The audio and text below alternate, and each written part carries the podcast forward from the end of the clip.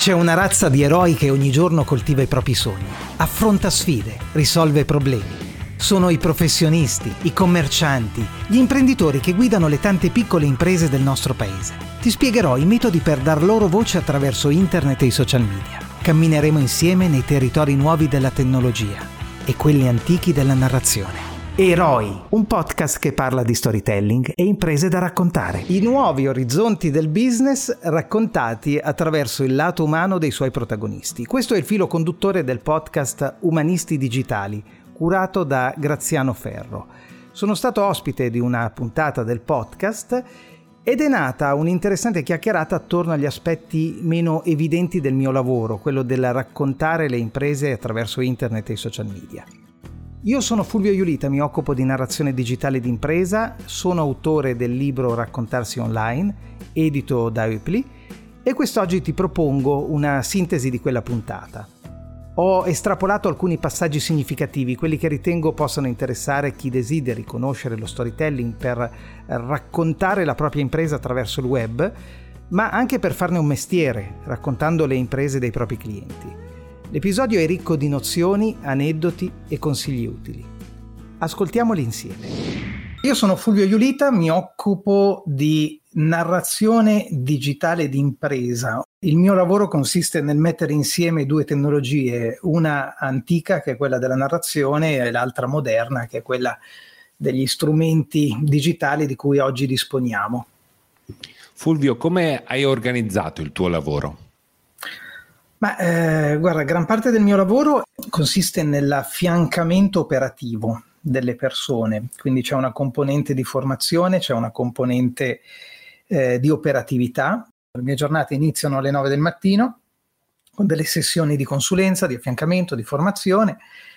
Alle 13 stacco, riprendo alle 14 e, e così via. E poi riesco a ritagliarmi tutto questo degli slot per quella che è la parte eh, dedicata allo studio, allo studio di una materia, perché è una materia, quella del marketing digitale, in cui gli elementi non sono mai fermi. A parte che non finisci mai di imparare, perché insomma è una materia molto vasta, io l'adoro, però è anche una materia in continua evoluzione, per cui devi essere un po' sempre sul pezzo. Qual è stato il, il tuo percorso? Come sei arrivato dove sei ora?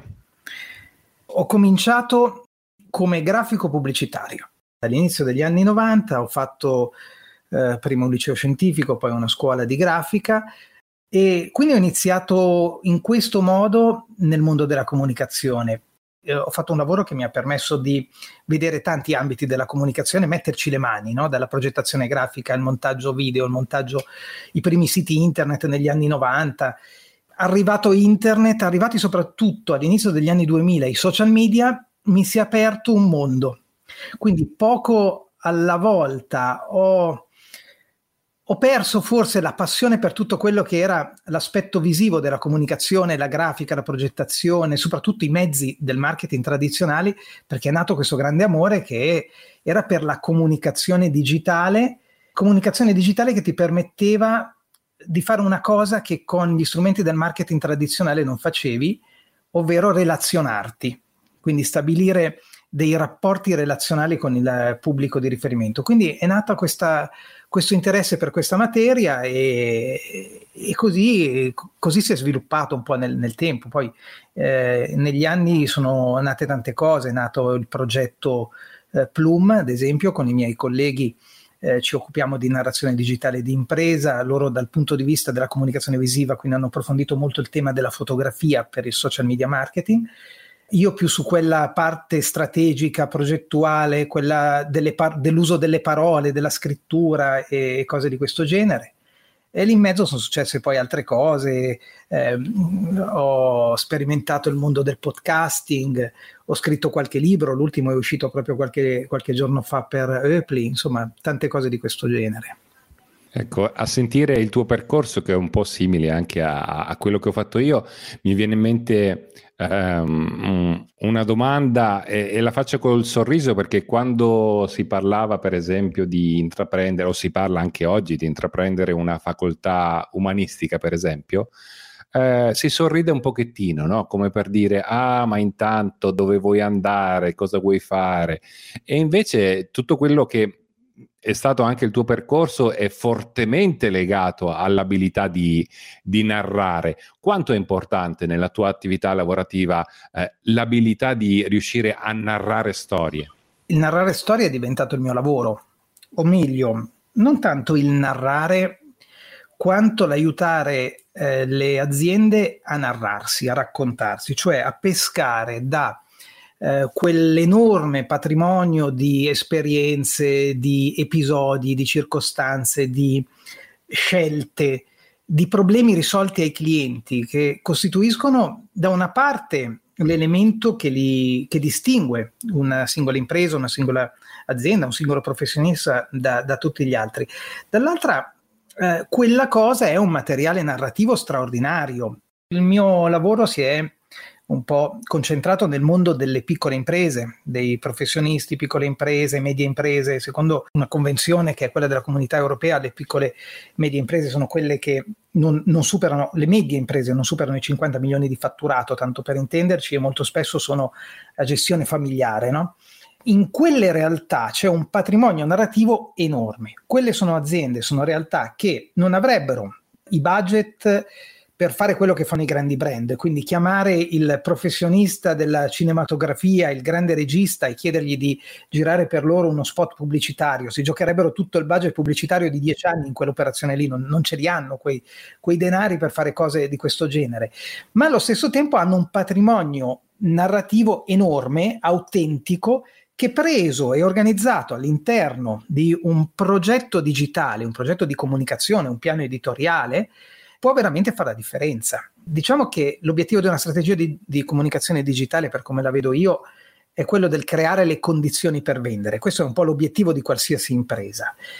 Cosa vuol dire creare le condizioni per vendere? Creare quella base di reputazione, di consapevolezza, di riconoscibilità che fa sì che il tuo cliente potenziale, quando deve fare una scelta d'acquisto, scelga non solo in base a quel criterio banale che è il prezzo, ma in piena consapevolezza di cosa eh, rappresenti dal punto di vista della vendita, cioè in che cosa tu sia realmente diverso rispetto al tuo concorrente.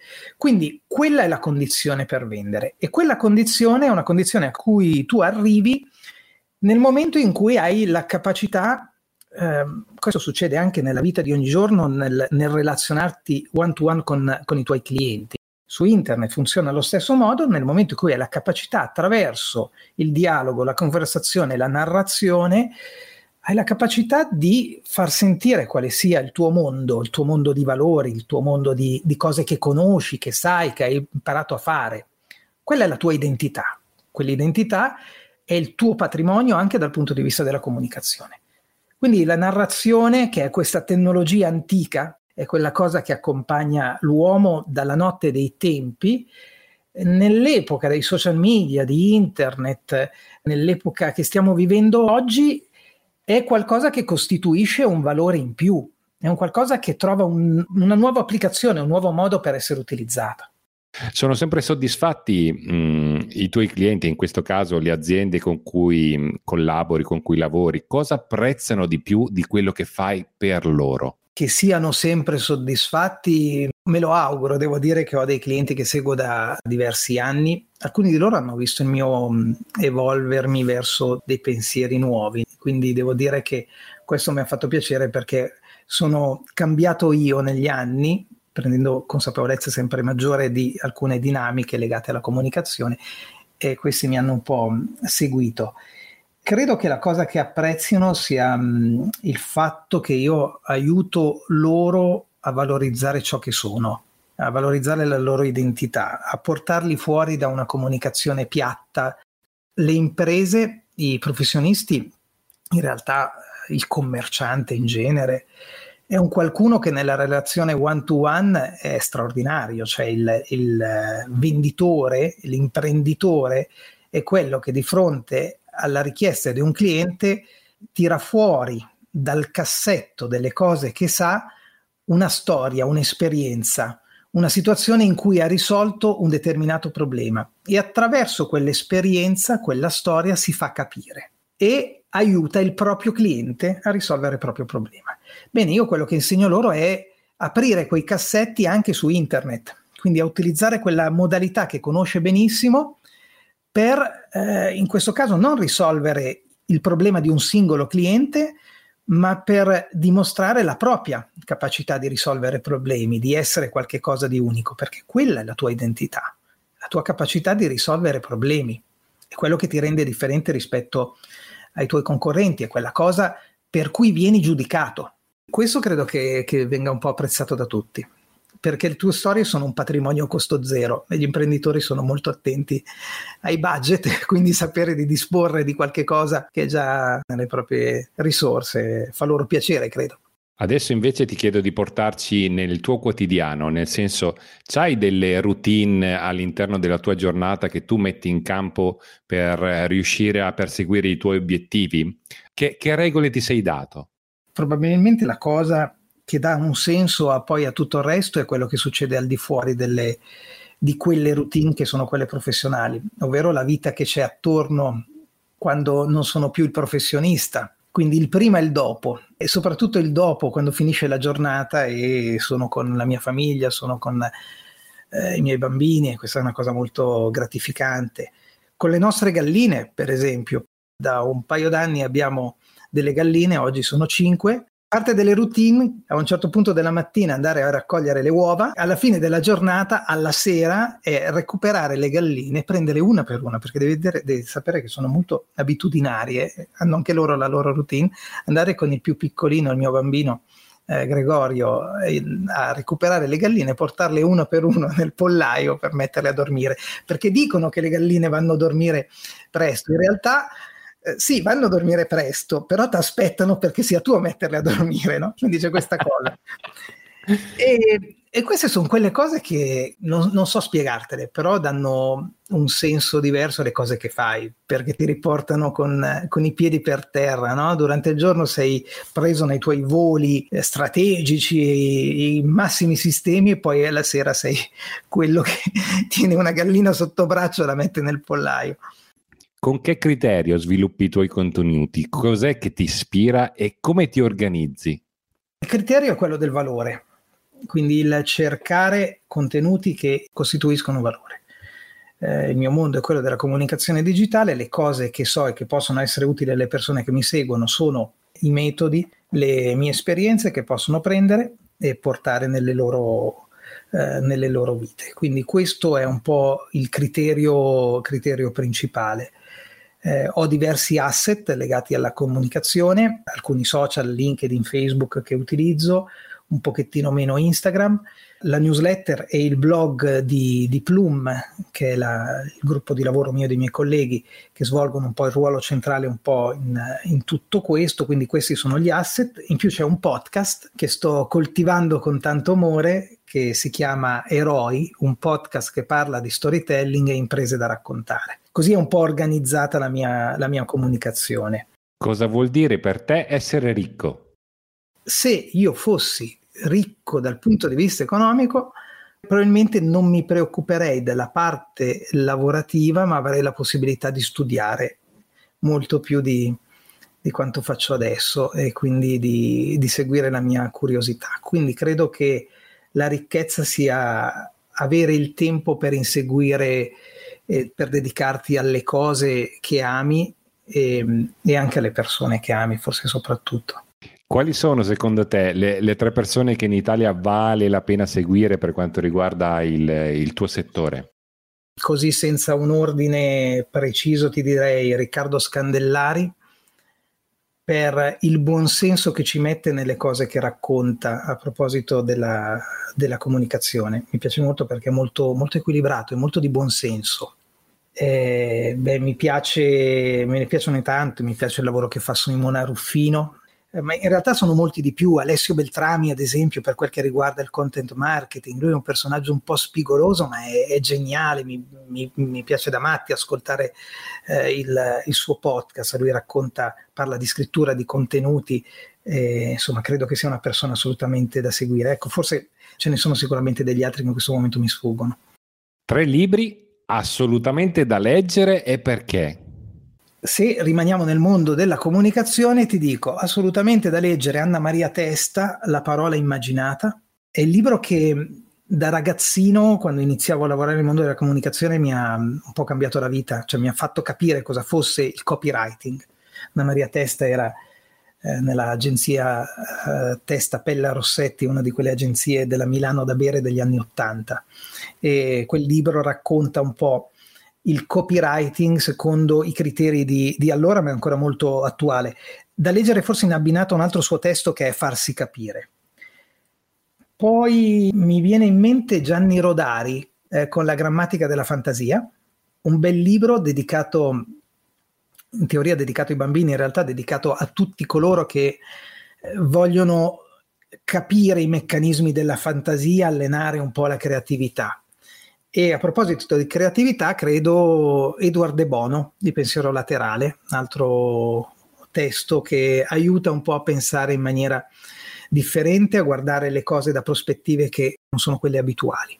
Quindi dal punto di vista pratico, se lo scopo è quello di allenarsi alla comunicazione, al comunicare meglio, allora credo che questi testi possano avere un valore.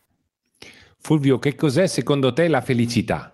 La felicità è, è quando, quando ti guardi allo specchio e pensi che quello che hai fatto sia stato utile per qualcun altro. Questo ha a che fare con i rapporti di tutti i giorni nel mondo del lavoro, ma anche con uh, i rapporti con le persone che conosci. Eh, io la felicità la vedo ogni giorno e mi dà felicità vedere, vedere i cambiamenti nei miei bambini, no? vederli crescere, vedere che a volte usano le mie parole e dice oh, cavolo, allora, allora qualcosa ho fatto, un segno l'ho lasciato nella vita di un qualcuno. Ecco, io credo che sia quella la, la felicità. Qual era uno dei tuoi più grandi sogni da bambino? Vale dire giocare nell'Inter, anche se non sapevo se ero pessimo, pessimo giocatore. Vale, vale. vale, vale. Eh, me ne vergogno un po'. in epoca più recente avevo un secondo sogno che era quello di pubblicare per Eupli. Non a caso, Eupli, eh, per chi ci sta guardando attraverso la webcam, il libro l'ha fatto a righe eh, purtroppo le righe sono nere e verdi, non nere e blu. Vabbè, il prossimo, dai, è il prossimo libro. Il prossimo chiederò di poter cambiare colore. Dico grazie a Graziano Ferro, aucuratore del podcast Umanisti Digitali. Lo trovi su Spreaker e nelle principali piattaforme di podcasting. Nelle note di questo episodio invece ci sono i link ai tre libri suggeriti. Prima di salutarci, un ultimo consiglio tutti parlano di storytelling, ma... Tutti parlano di storytelling, ma come si fa in pratica? Storytelling, metodi per professionisti e piccole imprese è il videocorso che guida nella gestione di ogni fase della strategia, dal piano editoriale alla creazione di contenuti per internet e i social media Quasi 5 ore di video on demand, decine di esempi reali, metodi esclusivi, consigli pratici, questionari, esercitazioni e materiale extra da scaricare, disponibili 24 ore su 24. Questi sono i contenuti del videocorso. Storytelling, metodi per professionisti e piccole imprese. Lo trovi su www.videocorso-storytelling.it. Extra è anche l'aggettivo giusto per descrivere la ricchezza di contenuti di Eroi, un podcast che parla di storytelling e imprese da raccontare. Noi ci sentiamo presto con un nuovo episodio. Buone storie!